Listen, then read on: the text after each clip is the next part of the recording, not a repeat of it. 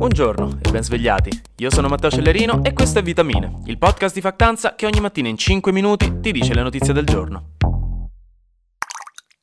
In Italia abbiamo un problema con il famoso fine vita, lo sappiamo. In Italia non esiste una legge che tuteli la possibilità di morire in autonomia, il diritto al terminare la propria vita, in casi specifici. Marco Cappato e l'associazione Luca Coscioni combattono da anni per questo e una sentenza della Corte Costituzionale stabilisce l'esistenza di un certo tipo di diritto, ma manca sempre una legge. Anche in Veneto, dove ieri hanno tentato di far passare una legge che andasse a stabilizzare le procedure per accedere al suicidio medicalmente assistito assistito. Una legge interessante perché frutto di un'iniziativa popolare, quindi arrivata dal basso e che poteva rappresentare una prima volta a livello regionale, perché appunto, visto che in Italia abbiamo solo una sentenza della Corte Costituzionale, sappiamo che il diritto esiste, ma non essendoci una legge vera e propria, ogni ASL e ogni regione deve un po' arrangiarsi per fornire questo servizio e tutelare questo diritto. E in Veneto appunto volevano dargli delle tempistiche precise, 20 giorni per valutare e in caso accettare le richieste.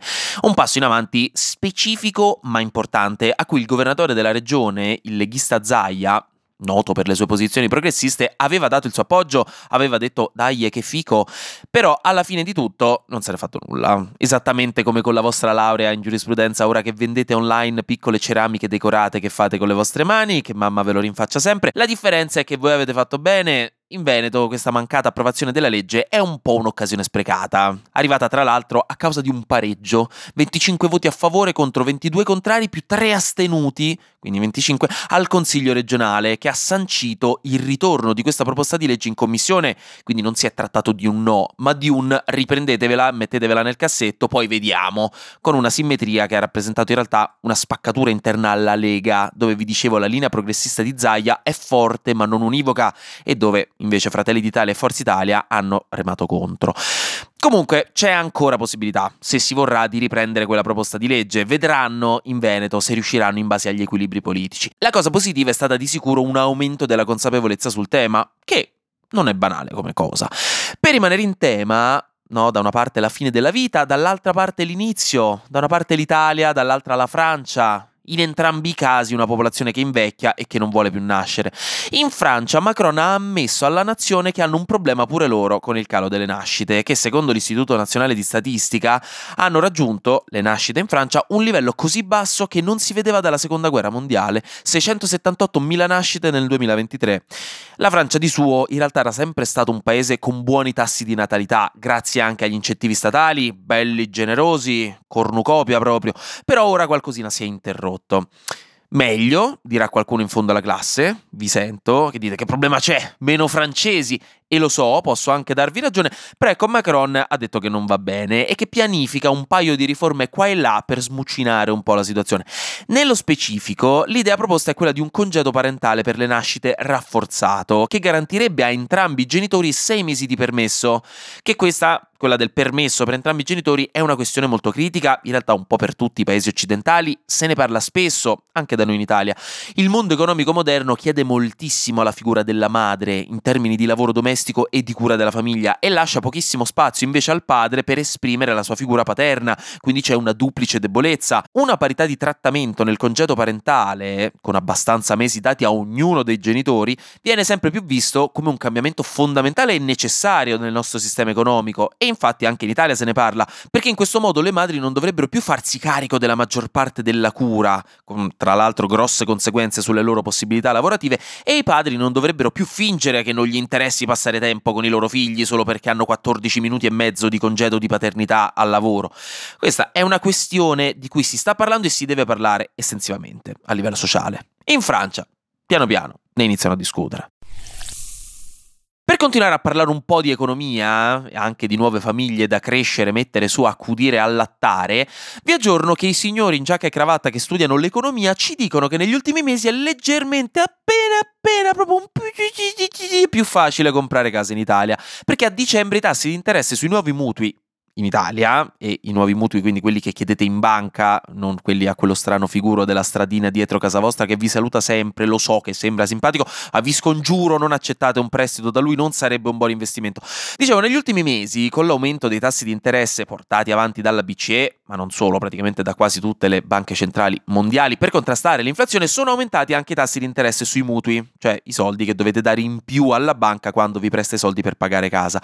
Questo rende più complesso comprare casa, ovviamente, soprattutto in un paese come il nostro che già fa fatica a permettere ai giovani di lasciare il nido familiare, con buona pace di mamma e papà, che vi dicono che vorrebbero sempre avervi lì con loro, ma sotto sotto non vedono l'ora che ve ne andiate. Ecco, a dicembre il tasso medio dei mutui, dei nuovi mutui, è sceso al 4,42% contro il 4,5% di media di novembre.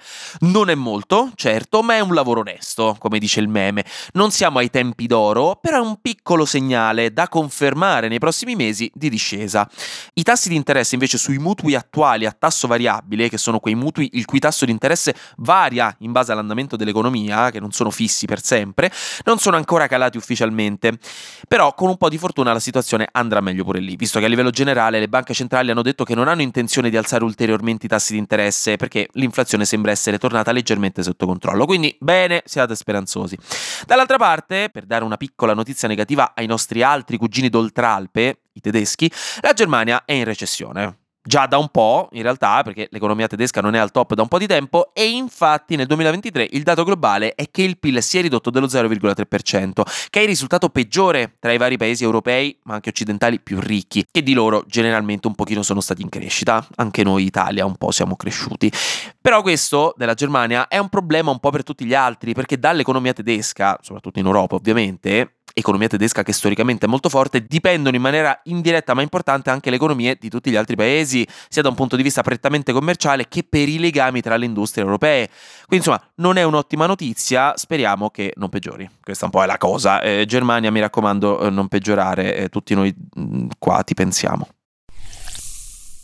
E infine, per la rubrica Un pop di cultura pop, vi consiglio di tornare su Pottermore e di rifare il test su quale sia la vostra casa di Hogwarts, perché tornano a farsi forti i rumors di un possibile reboot di Harry Potter, cioè la Warner Bros. avrebbe tra i suoi piani quello di rifare da capo Harry Potter. Stessa storia, stessi libri, ma con attori diversi, e ovviamente tutto diverso, regista diverso, vibe, aesthetic diversa, eccetera, eccetera, che è una cosa potenzialmente esplosiva perché un'intera generazione è cresciuta con quei film, però i film iniziano ad avere gli anni che hanno, quindi per riavvicinare alla saga anche le generazioni più piccole si sta seriamente pensando di rifare tutto da capo.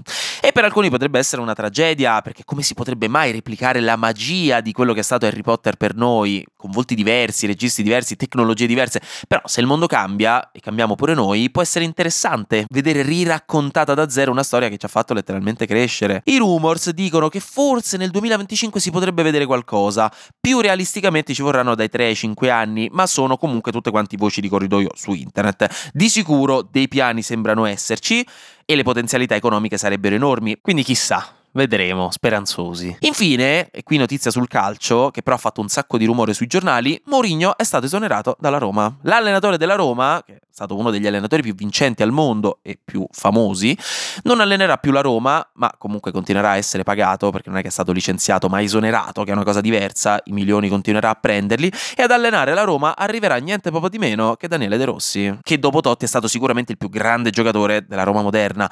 Un ritorno molto romantico, che rappresenta un vero e proprio proprio cambio di era per chi l'ha visto giocare in campo. Un cambio della guardia decisamente ragguardievole. Anche oggi grazie per aver ascoltato Vitamine. Noi ci sentiamo domani perché sarà successo di sicuro qualcosa di nuovo e io avrò ancora qualcos'altro da dirvi. Buona giornata e buon mercoledì.